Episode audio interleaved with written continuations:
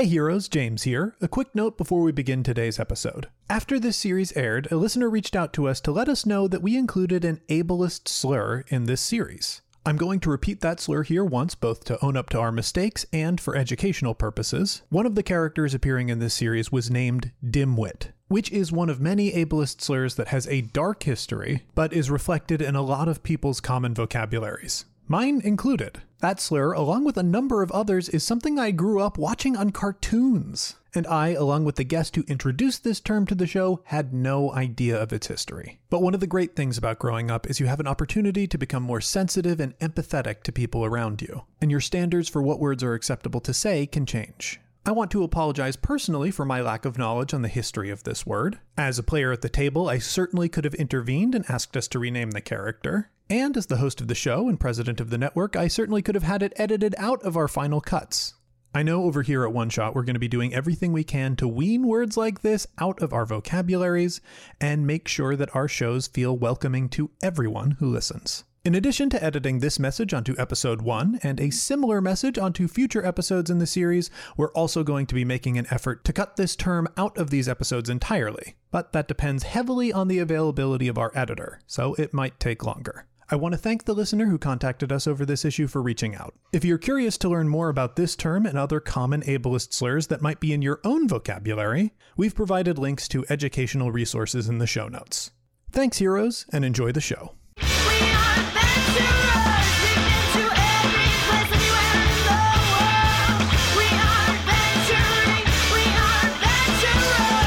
Hello, heroes, and welcome to another exciting episode of One Shot.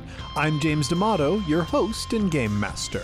Heroes, this week we are playing the Sentinel Comics role playing game. Sentinel Comics is, of course, based on the very popular Sentinels of the Multiverse franchise, which you'll recognize from card games, video games, and really just about everything except for comic books although I think they do have some comics now. But the Sentinel Comics RPG is a really cleverly designed system. It allows you the full flexibility that you really need from a superhero role playing game. I think most superhero RPGs make it difficult to authentically team up characters on different power scales. How can you have Superman in the same party as Green Arrow? Sentinels uses inspiration from the Cortex system to authentically replicate so many powers in a really mechanically distinguished way that still allows players to play whoever they want, however they want. I was really impressed when I first created a character using the random generation system that they have in the game. But sitting down to play this session, I was even more impressed to see how things worked in action. It's been a really long time since I've played a game with some real crunch. Not just being mechanically well designed, but mechanically complex. And the design in this system reminded me of what I love about those games. There is a lot of combat in our play session here, but as a player, it moved really quickly, and it felt like each new round brought an exciting escalation of the previous round. With both environmental events and character powers growing and becoming more complex and interesting as the fight goes without letting things drag on too long. I could tell you more, but I think I'm going to let the game speak for itself. The Sentinel Comics RPG also happens to be the favorite superhero RPG of network members Jef and Jon from System Mastery, and we actually have them to thank for us playing this. So I do hope you enjoy, and if you do, be sure to thank Jef and Jon, and why not check out the System Mastery podcast? Especially if you'd like a more in depth mechanical explanation of this system, they did an episode on it. I'm super excited to jump right in, so with all of that out of the way, let's get to the show.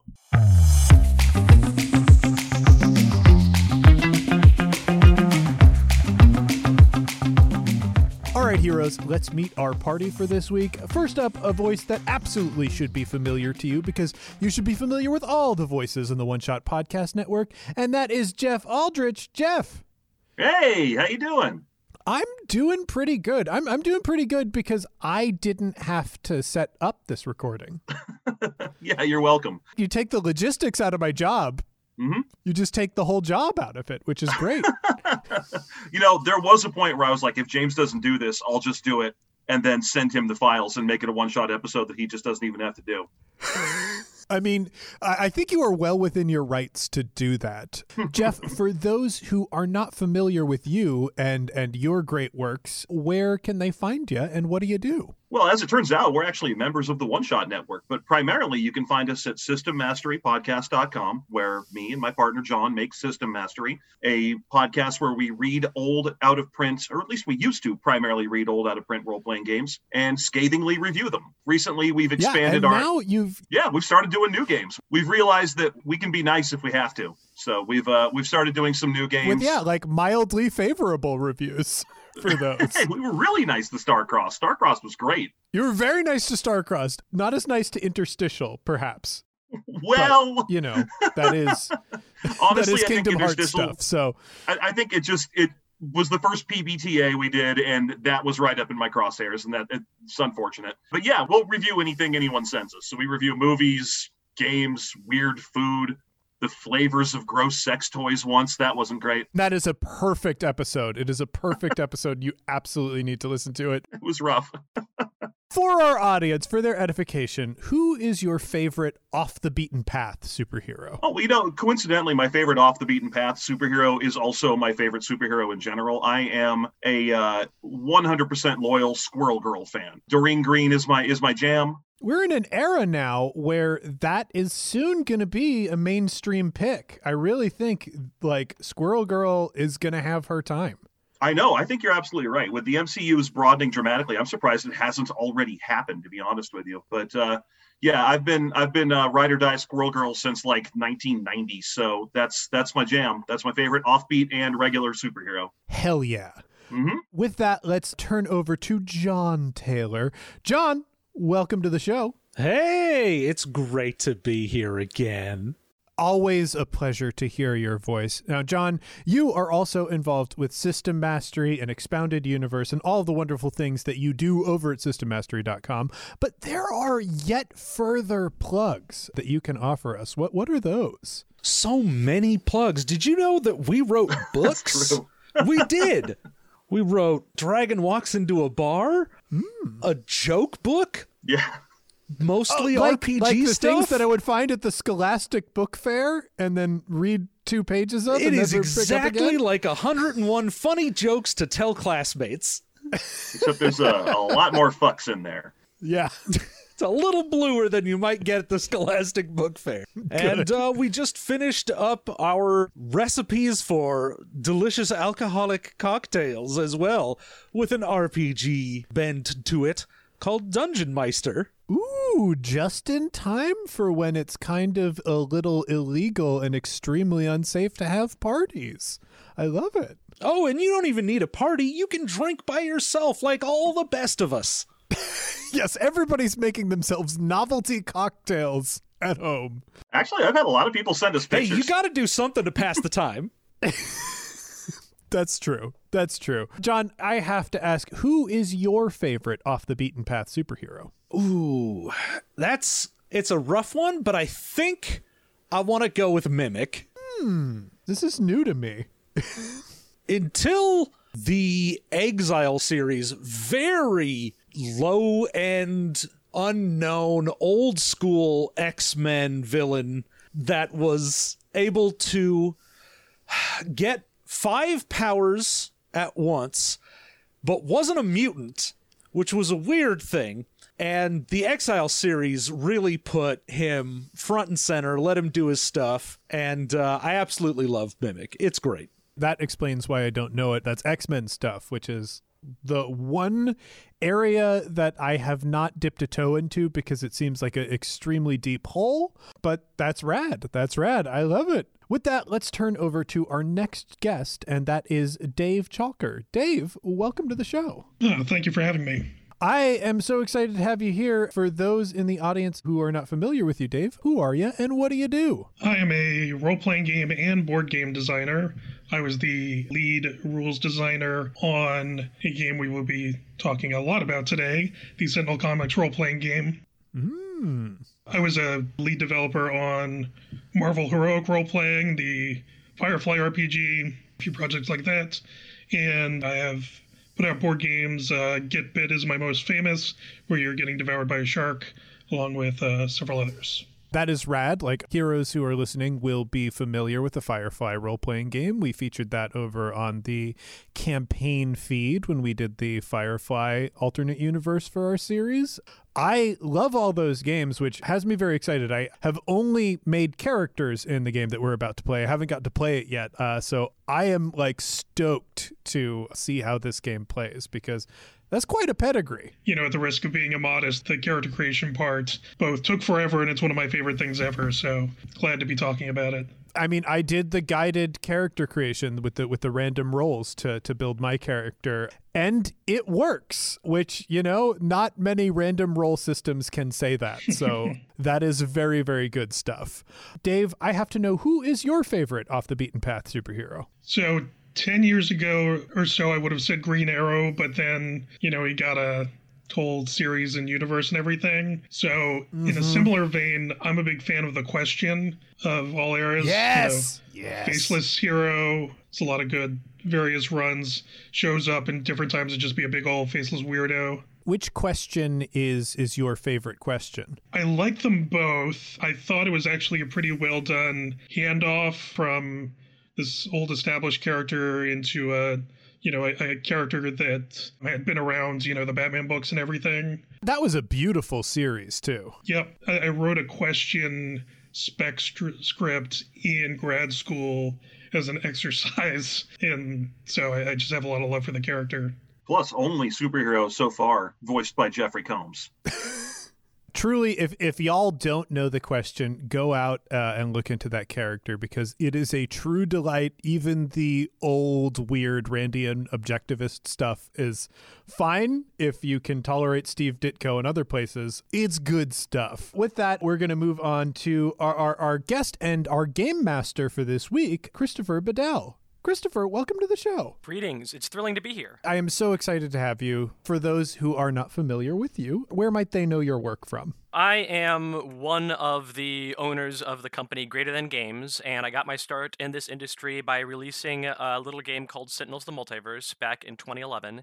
And it's done okay over the years. It, some people have played it, some people have liked it. We've made a bunch of expansions and things for that, and since then we've made a ton of th- things. But uh, Sentinels the Multiverse and the greater world of Sentinel Comics is the thing that I am most known for as the writer and designer of that world of things. And as Dave Ch- Chalker mentioned, I got to work with him and some other very talented people on putting together Sentinel Comics, the role playing game, which is the latest iteration of all of the Sentinels stuff. That's what I do. Which is extremely cool. I, I mean, I can tell you that all of my college friends uh, are obsessed with the Sentinel series, and uh, there are a few people listening right now who are just green with envy over that. And you know, I, I couldn't be happier to be sitting here playing with you. My question to you before I, I turn the show over to you and and have you start uh, setting up our session is who is your favorite off the beaten path superhero? Well, I've got to give a weird roundabout answer on this because all of my favorite superheroes are from the world of Sentinel Comics. And so I'm going to step away from that yes. world for a second but I'll come back to it. Normally, my historically off the beaten path hero character that I would reference is Cable, but Cable is is actually more and more mainstream now, especially having been in yeah. the Deadpool movie and getting a larger role. So Cable was a was a favorite for a while. But if I can't use Cable, then I would go with Marrow, who's yet another X Men person. I have to caveat it with early Marrow, not later Marrow, when they got weird and bad about it. But hey, I very much appreciate Jon mentioning Mimic because yeah, Mimic. That's definitely one of my favorite characters as well. So the Exiles series is maybe the best thing that Marvel ever made. Oh, I God, have heard so many good so things much. about that series. I have a full collection of, of all of the all the collections of it that it does because Marvel did such a great job setting up through the years all their what ifs and all their alternate realities, and then saying, "All right, let's take a team and shove them through all these places." And at first you're like, "Oh, cool, this is like a tour of these different places," and they're like, "Nope, now stuff matters." It's like, oh, "Okay, oh my goodness, such great character development." Anyway, yeah, oh yeah, yeah. I have a what if is the very first comic I ever bought as a child, Ooh. and I have almost all of them in hard copy. Nice, nice. I mean, both What If and Elseworlds are, oh, I, I love those yeah. so much. But before we descend into comics, and actually before we start role playing, I, I do have to ask you did reference your own universe and, and characters that you've created. Who's your favorite off the beaten path character that you've created? Because there's a chance that, like, it's a cut so deep, only you could know about it. It's a cut that's so deep that only people who are like dedicated listeners to my podcast. The artist for Sentinel Comics, Adam, uh, he and I co-created everything Sentinel Comics, and we have a weekly podcast called The Letters Page, which is exactly what it sounds like. It's the letters page from the back of a comic book where we take readers' letters and answer them, and we go in depth on some topic. There's a character that came up in that. So I have to give the usual caveat. I don't have favorites. They're all my children. I created them all, so how can I pick amongst my babies? But a character that I have been thinking about recently because I've been doing work in various things and it's made me think more about this character is yeah, it's even difficult to describe this character as a hero, but he is a supporting cast member for another hero, and he's mostly a good guy. So, like, he's a hero, but not that heroic. And his name is Soothsayer Carmichael. And Soothsayer Carmichael is a uh, he's he's a soothsayer. He can do some like visions of the future thing. Um, and then he also is an academic. He knows everything about magic. Not that good at magic himself. Not really relevant. He is a repository of knowledge on magic. And he is a friend of the character Argent Adept. And Argent Adept is this master of magic and of music. But Argent Adept doesn't really study the thing he does. He just like goes out there and does magic via music, and it's great. And he has all these magical effects. And Soothsayer Carmichael sits in the background and goes, "Oh my God, you idiot! What are you doing? You can't just do magic that way. You're breaking this other thing. You can't ah!" He's so frustrated all the time, and I love Soothsayer Carmichael because he just wants everybody to do things the right way. Why won't people listen to him? good stuff. I love it. Okay. with that, with that, we are we are 15 minutes into this episode. I have overindulged in superhero talk uh, as I am wont to do, but Uh, let's get to the game itself. How do we get started? Great. Well, so Sentinel Comics, the role playing game, is a role playing game set in the world of Sentinel Comics. It's a superhero comic book role playing game. You're going to play as heroes. Uh, the GM will introduce villains and minions and lieutenants to the scene. Um, but really, the job of everybody in the game is together collaboratively tell the story. Yeah, you guys are running heroes and you're going to make heroic choices using your powers and your qualities and your abilities. And I, as the GM, am going to give you environments and scenes and villains to fight and minions to get in your way and challenges to overcome. Sure, great, wonderful, but everything is collaborative. When um, there's a lot of uh, mechanics about uh, failing forward or succeeding, but at a cost. And when those things happen, it's not just going to be me saying, all right, and here's the cost or here's the bad thing that happens. It's going to be open to the table. It's going to be like, okay, there is a twist. Do you have a twist that comes from your heroic principles? If not, we can pull one from the environment. But it's very collaborative, it's very communicative. And so everything that we're going to be doing is us working together to tell this story. Well, that is a play style that will mesh very well with the One Shot Network. So, yeah, let's dive in. Great. Players will need a selection of dice in a variety of sizes. If you have the Sentinel Comics role playing game dice set, you've got everything you need. But if you don't, uh, I would recommend having three dice of each of the sizes from D4 through D12. There are no other dice sizes. Why would you need anything bigger than a D12 ever? I just. Who makes bigger than a D12? That's the biggest dice size, right? Mm-hmm. I think you can special order it. Oh, okay, sure. Yeah, like a D18. I've seen them in stores, I think. yeah, there's the Zocchi ball. right, right. I am under the impression that the four of you have already built your heroes. Is that correct? That is correct. I have various ideas for a couple of different stories to fling you through, but I want to make sure the story makes the most sense with your characters and is something that you care about. So, I'd love to hear about your characters, and I'd also love to hear about how your characters met each other, know each other, what they do, what they interact with each other. Because I know at least a couple of you built your heroes in tandem, but I believe all four of you have some history with each other, so as to not spend half of this session meeting each other in a tavern. Yeah, that makes sense. Who wants to go first? I'll take it. So I have made a character named uh, her uh, regular human identity is Gloria Duquesne. Uh, she goes by the hero name Solid Gold, and uh, she is a former villain. She used to be a cat burglar uh, who was part of a team of cat burglars. She used to be known as Pyrite. She was born in San Alonso, went to the same college in Rook City that Ermine went to, which is really important for her uh, her backstory. That's why she's a former villain. When Ermine was unveiled as, when her secret identity was revealed, excuse me, most of the world shamed her and, and you know, treated her as a villain. Not her sorority. They were exceptionally gleeful that someone that famous had come out of their sorority, and rather quickly, a little gang of uh, thieves developed there with super uh, recruiting and heroes or villains coming in with powers. And she used to be one of them. It took a while with her serving or working with them as a cat burglar to realize that she wasn't happy, that, that being a villain wasn't really her lifestyle. And in a, heroic moment, she ended up defending people that who had been being robbed from the rest of the villains in her squad, who now, of course, a few years later, absolutely hate her.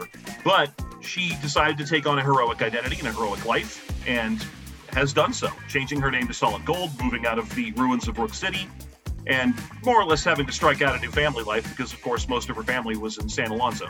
If James you're not to speed, that, that city is gone. So her uh, background is former villain, power source cursed because her mother was a famous disco singer who effectively made the Midas curse agreement with some sort of interdimensional entity to create things out of gold whenever she wanted.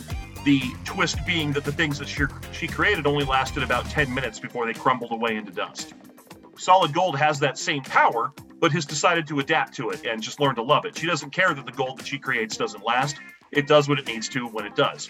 She can create gold over her own body, fire beams of light that electroplate the things that they hit with gold, and then fire those same beams of light from any gold she can see. So over the course of any battle, she'll coat the whole area in gold, and then lasers start flying from every which way.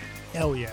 Oh yeah, it's it's cool. She uh, her whole build is that as the fight goes on, she gets increasingly unpredictable and dangerous, and she's just happily dancing her way through because all of her costume accoutrements are just stolen from her mom's old disco closets. so she is a disco themed laser light superhero with a even though she only electroplates things, she has the name Solid Gold that was given to her by another hero at some point, pointing out that while she can create gold that isn't solid and that doesn't last, her heart sure is solid gold. Aw. Mm-hmm. Jef, I got a few questions for you real quick. I might have missed it. What's her name? Her name, her hero name is Solid Gold. Her former villain name is Pyrite. What's her name? Gloria Duquesne. Gloria Duquesne. Yes, I remember you saying that, and I didn't write it down. Okay. The other question: You told her your her background, power source, archetype. What was her personality? Alluring. Alluring makes perfect sense. Mm-hmm. And final question that I don't think you have an answer for, but I hope you do. You told us her form, former villain name was Pyrite. She was part of the group, uh, a, a villainous gang of sorority sisters that were hype about Ermine. Oh, I have being... for all of that. Yes. What's the name of her former villain squad? The villain squad, because they were uh, groupies and devotees of the cat burglar villain Ermine, they called themselves Ermine's Vermin the uh, day that she went out and was disillusioned, it was the first time she ever actually met Ermine, who never really came through and visited. She knew she had groupies, but didn't really care. But she came around to recruit them on OblivAeon uh, Day, but more or less when OblivAeon was attacking. And so her thought was, "I'll get these these punk kids to come help me. We'll go loot while while the whole city is busy fighting off everybody." They looted a mall, and the mall was attacked by Aeon men. Ermine immediately left. She didn't even bother. She just took off out the ceiling, did not even check in with the other villain kids she was leading. Uh, the other villain kids kept looting. Solid Gold started throwing up walls and helping to defend the people. We even have villain names. The Uptown Girl is their leader. There's Flirt. That's uh, that's another one of their heavyweights. There's what I call it, Pledge Week. Her only power is the ability to detect other superpowers. So her deal is that she she's the recruiter for the the, the sorority.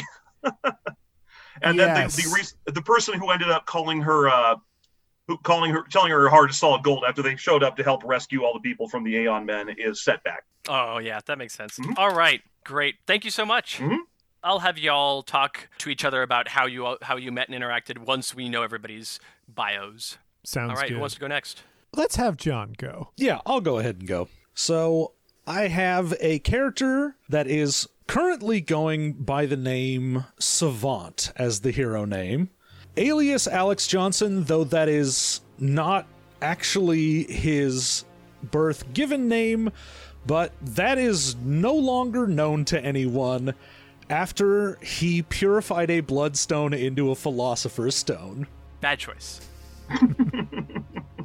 it was not the best choice, but he was born with a natural ability to sense magic and perceive ley lines, and he was basically a magic prodigy. Very early on, showed amazing aptitude for it, and that keen mind also led him down being a scientist as well as he went towards both sides of knowing creation. And uh, so now he is an alchemist that unfortunately has lost all of his former connections and everyone forgot who he was. Oof. He doesn't even know, but he, uh, I would say, it's it's sad that he is one of the great great grandchildren of who became John Rhodes. I was, I was gonna say, sounds familiar. yeah. Yeah. He is a let's see, an academic background, power source relic, his stone that he carries around, archetype sorcerer, and his personality is nurturing. I was going to say, if you had gone around and asked everybody's favorite Sentinels character, Jon was all going to be lined up with Scholar anyway. Oh, obviously. I mean, literally right before we started recording, I finished listening to the Blood Magic episode. Just normal, normal magic stuff in that episode. Nothing weird or strange about blood magic. Nothing Yeah, weird. Don't worry about it. So that gives him a bit of a sort of a, a tinge to his magic that, say, the scholar didn't Sure. have. Okay. Good to know. Does Savant have any sort of dark figures in his past? Anyone that he's crossed paths with uh, to cross purposes over the course of his alchemical heroing? So he's definitely crossed paths with in the past, and what really drove him towards the Bloodstone thing was Hermeticist, and wanted to learn more, and was sort of tempted to almost be a like protege mm. of him before realizing, oh, this guy's real crazy. so instead, he has scrounged up every piece of lore and alchemical information he could, and that, of course, puts him at odds with all of the other people trying to scrounge up any magical lore that they can find. I, a question that I didn't ask Jef, so I do need to ask Jef and Jon, and I believe I know the answer for both of these, but I want to be 100% certain. Jon, Savant's pronouns he, his, and Jeff, Solid Gold's pronouns she, her. Yes. Thank you. Great. Yes. Okay, who's next? Dave, take us away. So, in the Sentinel Comics universe, there is an ancient dragon named Zhu Long, who's one of the bigger villains of the universe, right? And he has this ritual, these rites where he can bring people back from the dead, but they come back, you know, wrong, evil, however you want to put it. But he hasn't always been able to do this. That those rituals had to come from somewhere, and there was a certain amount of beta testing that happened in the ancient days of yore. So, my character, named BC, was once part of an ancient order who was opposing Zhu Long, attacked Zhu Long. It did not go well for him, and he was put into one of these test rituals to see if they could bring him back from the dead. And the thing was, they thought that they had failed, and let's just move on. But the thing was, it totally worked, and BC was like, hey, I'm alive, and turns out he's now immortal. That's his, basically his only superpower, is that he's immortal, and he's hundreds to thousands of years old. It gets a bit fuzzy after certain point. But the thing was that despite his crusade, he was like, well, yes, I'm immortal, but if Zhu Long ever figures out I'm still alive, there are still terrible things he can do to me, you know, that would make my existence completely miserable. And so his background is retired because he spent at least centuries hiding from the world so that Zhu Long would not come across him and figure out, you know, what's going on. And he was kind of hoping someday someone would defeat Zhu Long and take him out of the picture. But unfortunately, that has not happened, and it's been a really long time. So BC has recently decided to more directly oppose Zhu Long, although he still would really like to escape his notice that he's alive, but is now doing more hero type things, pulling himself out of retirement. So his background is retired because, you know, he did spend a while just not doing anything and hiding. his power source is supernatural because everything came from that semi botched ritual. His archetype is shadow because, you know, in the ancient days, he was a mysterious assassin for good kind of guy, or at least he thought he was. And his personality is sarcastic because, you know, he's seen pretty much everything and, you know, you're not going to really impress him. Okay, awesome. Just to double check, his name is BC, as in the letter B, the letter C? Correct. All right, all right. Does it stand for anything? It stands for a lot of things. Okay. Great. Good. I don't want to know what it stands for. I just want to know if it does stand for anything. Because if it stands for for nothing, it'll fall for anything. So he he has an idiom that uh, probably will be discovered through play. Okay. Does he have a uh, a name other than his hero name BC? Well, he has a lot of names, but generally B- BC is going to be going to be it. Got it. Uh, and his pronouns are he, him, I believe. He, yep. Yeah. Great. James, I think you're left.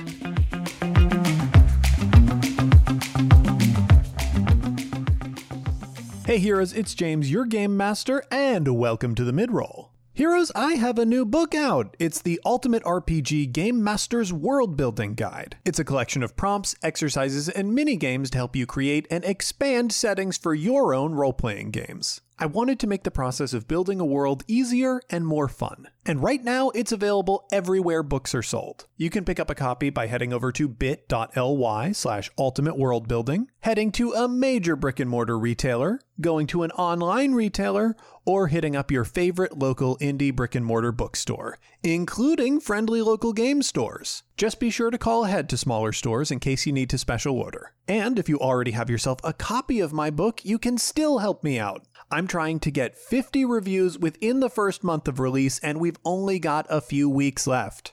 I'm almost there with 33 reviews on Amazon.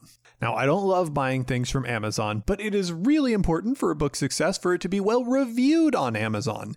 And you don't need to buy from Amazon in order to leave a review. So if you've enjoyed the book, please head over to Amazon and leave a review for me. My publisher checks those, and it really helps me sell them more books if I can get good reviews within the first month. Thanks, heroes. Now, before we get back to the show, I want to take a quick moment and thank some of our backers on Patreon. Kazard, thank you so much. Sage, thank you. Terry, thank you very much. Rhea Strong, thank you. Chris Parasotti, thank you so much. John Cushman, thank you very much. Tiest Ville, thank you. Joshua Taylor Cahey, thank you very much. Joe, thank you. Terry Osborne, thank you so much. Zakaya Nakvi, thank you. Christina Kennedy, thank you so much. Emily Larzis, thank you. Abe Kenmore, thank you very much. Randall Nelson Peterman, Thank you so much. Amber Sky Engelman, thank you. And Mark Shearer, thank you so much. Thanks again to everyone who supports us on Patreon. We wouldn't be able to make shows like this without you.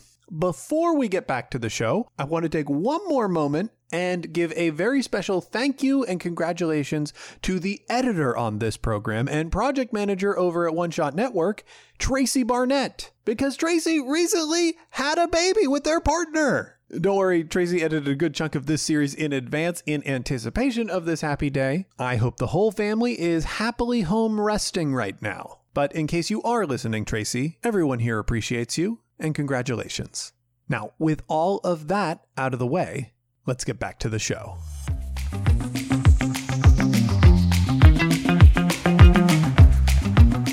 Yeah, uh, we're finally to the person who knows the least about the Sentinel Comics. Universe. And I wanted to say actually about that. I am thrilled that that that is the case and that you said that because I want to make it clear to anybody listening these three people have just uh, displayed a, a, remarkable amount of knowledge about the world of Sentinel Comics that is entirely unnecessary to the playing of this game. Now, we're going to be able to tie things into the world of Sentinel Comics more because of that information. But you can play this game knowing nothing about Sentinel Comics, being like, okay, we're going to do some heroes. Like, if you don't understand the concept of like superheroes and comic books, that might be a barrier to entry on this game. But you don't need to understand who Legacy and Baron Blade and Setback and Zhu Long are. Like, those names are unnecessary to the making of the characters, to the playing of the game. So, James, thank you for being here to, it's necessary to fill to that role. I, I, I am so glad that you said that because we're about to find out how durable your universe is. you might be surprised. This, your universe was described to me as kind of bridging the gap between Silver Age and Bronze Age because I had first suggested a ultra 90s hero, uh, and it was suggested that maybe I should back it off a little bit. So instead, I am going to be playing Zeus Lugosi, 12 year old boy who answered a Charles Atlas ad from a mystical comic book that promised the power of a legendary figure. Zeus, unable to choose which legendary figure he wanted, checked off and erased boxes multiple times before sending 24.95 off to with a self addressed envelope, and six to eight weeks later, he received a parcel that granted him both the powers of Dracula and Hercules, which is why he is now the superhero Dracules.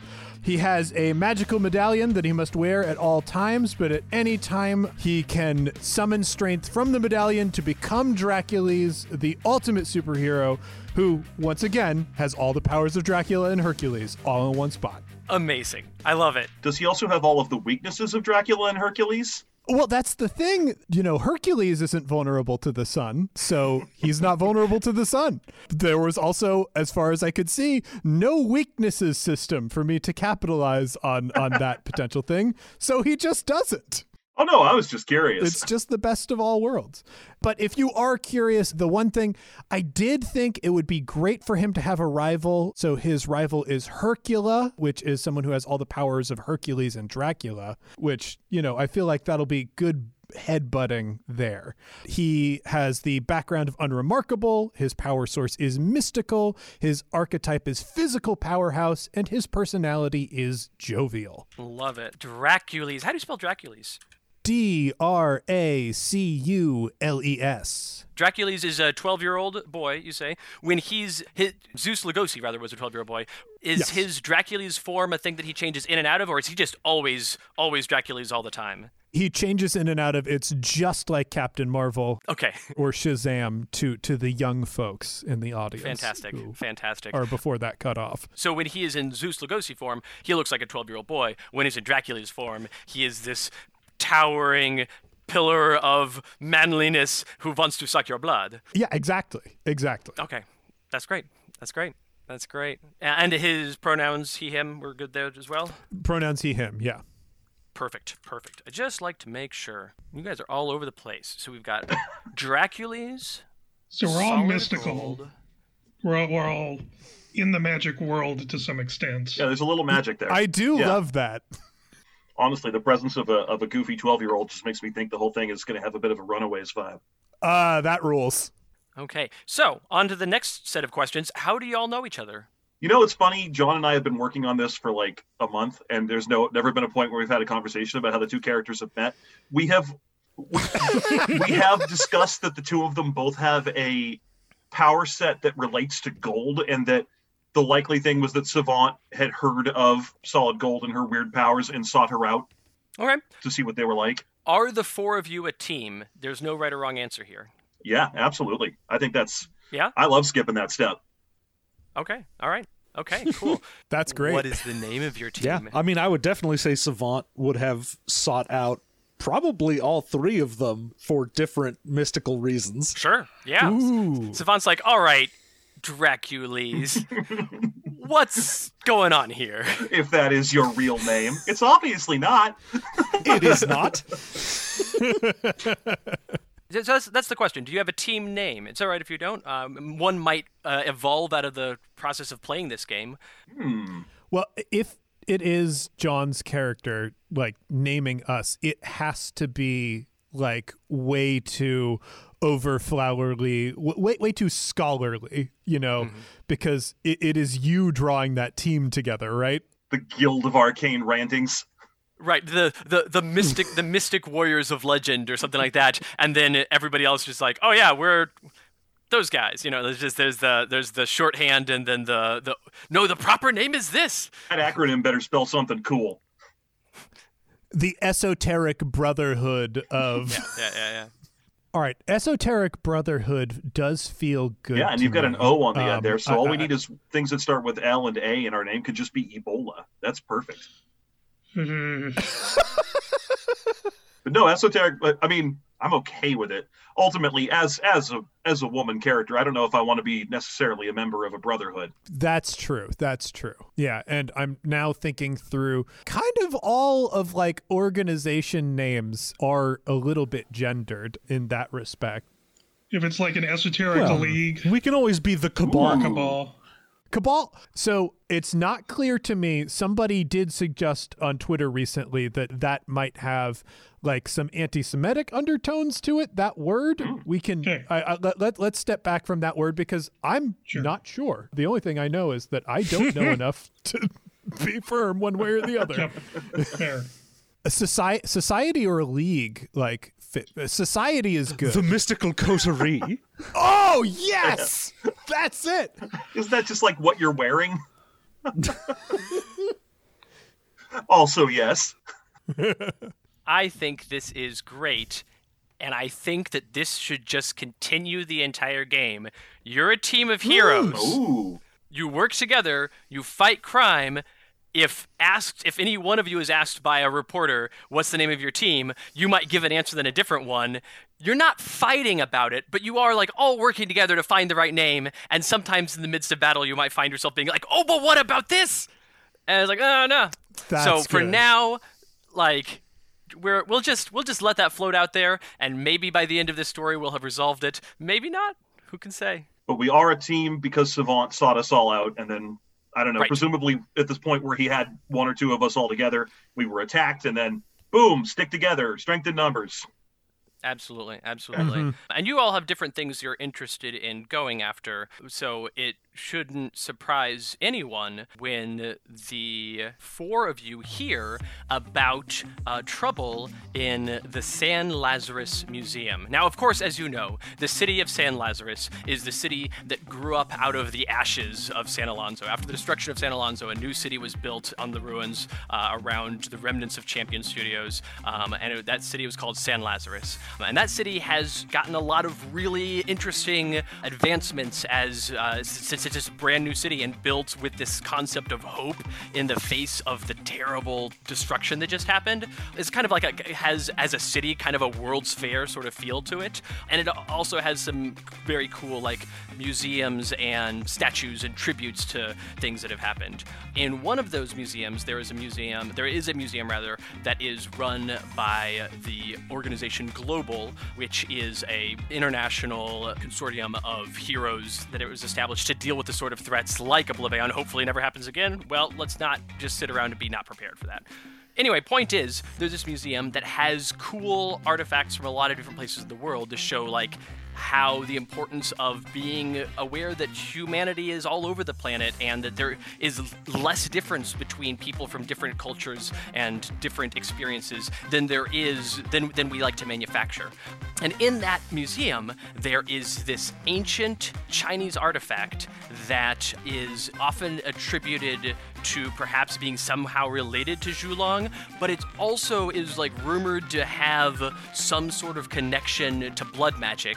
And in fact, not just to blood magic, but to the very concept of vampires. The, Court of Blood is a famous collection of vampires, and the Court of Blood lay claim to this item, even though it's presumably not from their culture.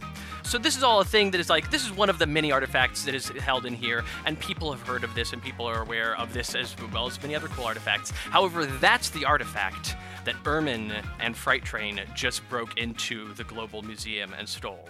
And that is the news that comes through the radio as you are all hanging out at your friendly local diner, eating whatever it is that you all prefer to eat for breakfast. Christopher, can you make sure that you explain Fright Train and Ermine and Absolutely. I was actually going to do a thing where I let the radio say, "Oh, Fright Train and Ermine did this thing," and then the 12-year-old could be like, "Who are they?" And then somebody else in the story might explain it, but I'll I'll happily do it. You can do it that Uh, way. We'll do it that way just fine. Yeah, let's do it that way. I want to get unreliable narrator information only. Christopher just wants an excuse to use more train puns is the thing. Fright Fright Train is that character. Yeah. With that said, is there anything you need from me? You ready to just hit the ground running? I mean, let's let's hit the ground running on this. I want to zoom in on this diner. First things first that I have to know, are we dining as our heroic forms or are we in civilian what civilian identities that we have? That's a good question. What do y'all think? Well, I'm noting now that the commissioned art I have of my character does not have a mask, so I'm going to say no secret identity, and she has no problem being in her regular superhero outfit. Yeah, uh, Savant also doesn't really have a secret identity, given that his actual identity was consumed. So most of the time, his superhero outfit is just a t-shirt and jeans that he goes into combat in. then I, I, I think I will have myself be in my civilian identity. I think Zeus's Nona is is dropping him off with the group that Zeus has told his family is the Big Brothers Club. Mm-hmm.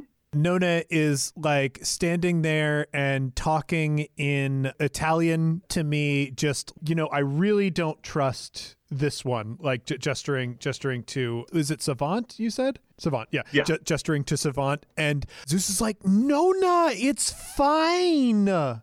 I've been hanging out with them for a month. Go home. Look, they ordered me pancakes. Nona takes a big lick on her finger and, and rubs my cheek. I, I swat it away and pile into the booth next to Savant.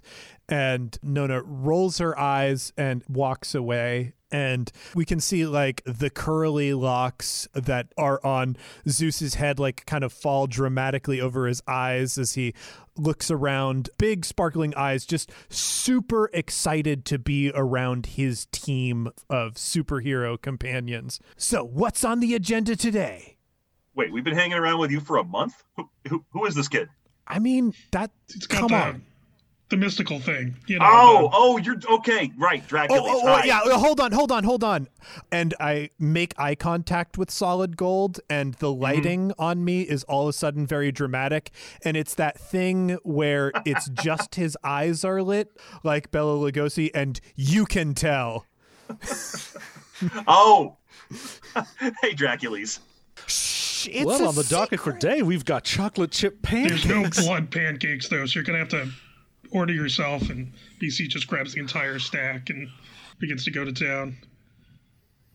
I have the stomach of a warrior as well. God, uh, Dave, what does BC look like? BC is is you know a, a fairly old man in a big cloak. He is wearing not old like he, still jeans and stuff that like he won't obviously obviously stand out, but it, his sense of fashion is pretty much non-existent, and he's used to just hiding everywhere he goes. So it's kind of just being a large lump with a big beard. And, you know, like the stack of pancakes just sort of goes into the, the cloak somewhere. Ooh, I swear I've seen that exact guy at Gen Con. Yeah, probably. big cloak, big beard, stack of pancakes just disappears into the cloak. I'm going to be that guy in 20 I've years. Been yeah. that guy. the waitress walks up to the table and looks down at the big guy with the beard and a cloak sitting next to the lady in all gold shiny disco clothes mm-hmm. uh, sitting across from the somewhat magical looking t-shirt and jeans thousand yard stare guy next to the 12 year old kid and is like uh can i get y'all anything else uh yeah i'll take a grapefruit half two sliced bacon please as you're ordering, there is a ding ding at the door as the door opens behind you, and the waitress turns and looks and is like, "Oh, are are they with you?" And you turn to see a group of individuals. You see uh, a large fellow who is clean shaven. Uh, his hair is neatly uh, parted. He's, he wears a cape from his shoulders, and he's wearing very like futuristic clothes. But he's about equal in, in like size and stature to BC, but very very like modern and futuristic looking. You see a lady who is very lithe and dressed in all silver and is wearing like a cool silver visor and uh, is is like she moves like like very swiftly and elegantly from position to position.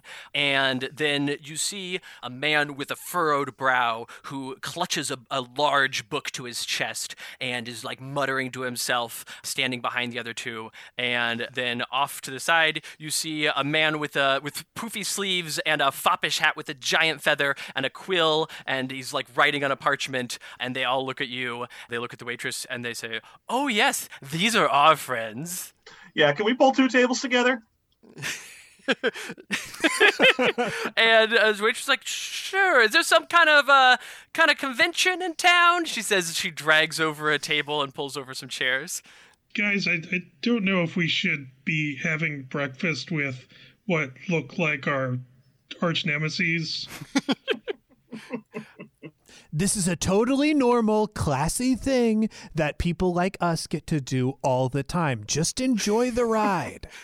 As these people sit down at the chairs, they walk up very calmly, sit down at the chairs, the tables next to you, and uh, they turn and they say, Well, goodness, it's good to finally meet you. We've heard so much about you. Hmm. And we've heard nothing about Oh. you. Well, that Oh, snap.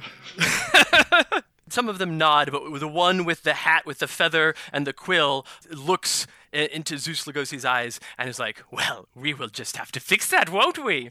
For I am Fable, the writer of all manner of myth, and I write your myth into existence and just as quickly out of existence again. The lady who seems to be dressed all in silver glares at solid gold and says, I am liquid steel, and your powers have no sway over my liquid steel powers.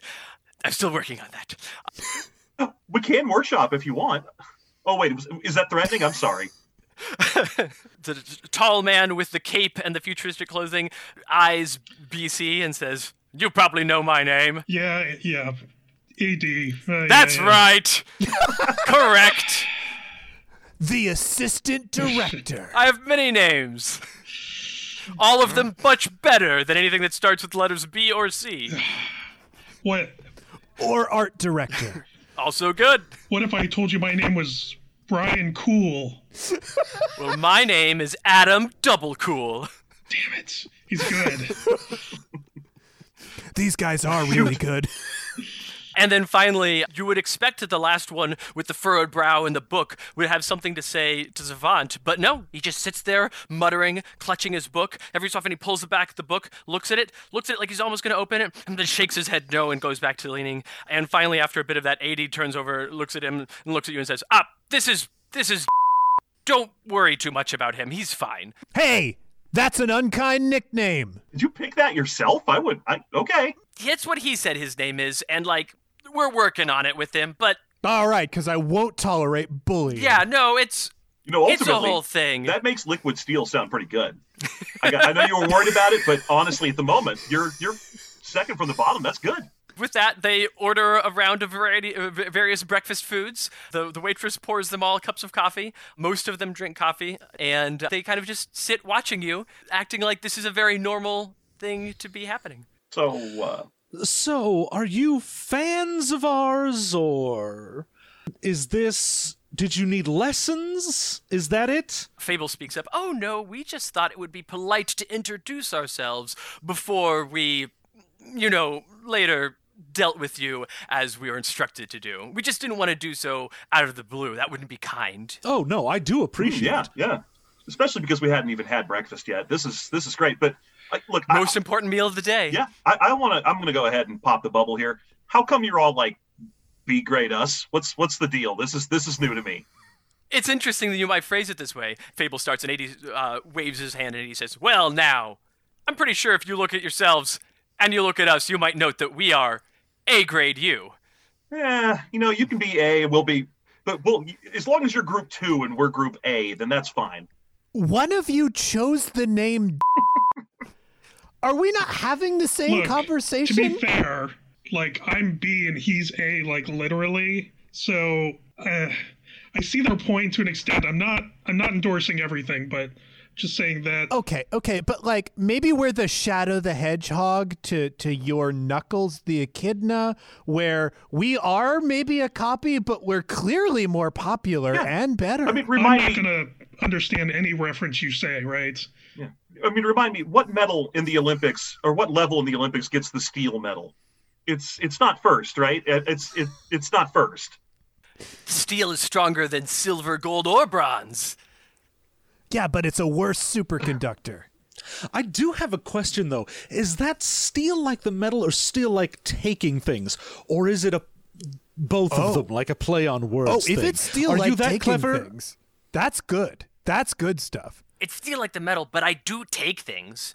I mean, it, I'm going to be honest. I'm I'm pretty sure that I don't even really need to deal with you. You you've stolen your name from a RZA album, and he's going to show up and be really mad. He's busy. I'm just saying that's one group you don't fuck with. So this whole time seems to be getting like more and more overwhelmed by the cross chatter and all the conversations. And uh, finally he leans back opens his book looks into the book and like as he's looking into the book his his eyes seem to glow with an infernal orange and all the lights in the diner shut off and the diner is plunged into darkness. This episode of One Shot uses music from the following artists Cakewalk by Avocado Junkie, Black Crown by Andrew Stanton, Bus Won't Stop by Famous Cats, I've Seen Stranger Things by Alternate Endings, Life Worth Living by Moments, and In the Lift by Fabio Poyen. This episode of One Shot was edited and sound designed by Tracy Barnett. You can find more of their work online anywhere at The Other Tracy. Well, heroes, that's it for One Shot this week, but don't worry. We'll be back next week with more Sentinel Comics role playing. In the meantime, be sure to check out some of the other amazing gaming shows here on the One Shot Network. Like Design Doc. Join hosts Hannah Shaffer and Evan Rowland as they redesign their first role playing game.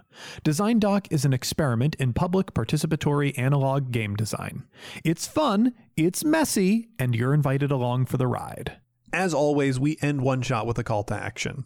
And normally we ask you to do activities that don't cost money, eh, but things made me angry this week, so we're going to change things up a little bit. Heroes, I'd like you to, if you can, support the organization Red Canary Song. They are a grassroots collective of Asian and migrant sex workers organizing transitionally. They center that work around base building with migrant workers through a labor rights framework and mutual aid perspective. And they believe that full decriminalization is necessary for labor organizing and anti sex trafficking. I think overall, and especially in this country, sex workers are made to be scapegoats. Outsiders imagine crimes and solutions to them, and sex workers pay the price for it. That doesn't just happen on a legal stage, but within commerce itself. Sex workers are constantly being censored and pushed off social media sites, and having platforms where they can be in control of their own work and lives taken away from them. It's outrageous and unacceptable. And I'd really appreciate it if folks like you could support sex workers and organizations like Red Canary Song that are pushing to make the lives of sex workers better. Please donate if you can, and if you can't, please spread their message. Thanks, heroes. As always, a humble and hearty thanks to our supporters on Patreon. If you want to help us in a non monetary way, the best thing you can do is tell a friend. You can also leave us a rating and review on iTunes. Every five star review we get helps new people find the show. For the latest One Shot news, be sure to follow me on Twitter at OneShotRPG. Look us up on Facebook at facebook.com slash OneShotPod, or look for news on the site at OneShotPodcast.com. If you want to inquire about ad rates, live appearances, commissioning episodes, or you have a general question or comment for the show, contact us at GameMaster at OneShotPodcast.com. One Shot is a production of the One Shot Podcast Network in association with Paracosm Press. Paracosm Press is a Chicago based tabletop games publisher. You can find more information at p a r a c o s m press.com. Finally, that music, which is right now swelling up over my voice, is Adventure by Be Your Own Pet, courtesy of Infinity Cat Records. See you next time, heroes.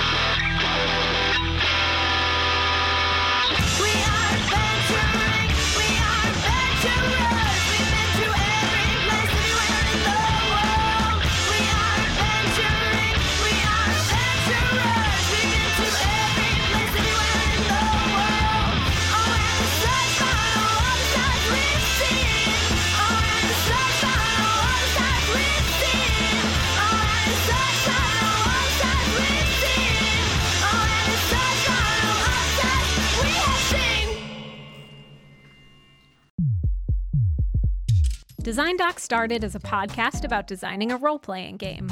Over the years, it's turned into so much more. It's a show about the challenges of burnout, making money from creative projects, and what goes into bringing a game to life. Come along with Hannah and Evan in a living documentation of the game design process. One review described it as the audio equivalent of taking a hike with a good friend. You can search for Design Doc on Apple, Spotify, or wherever you listen to podcasts.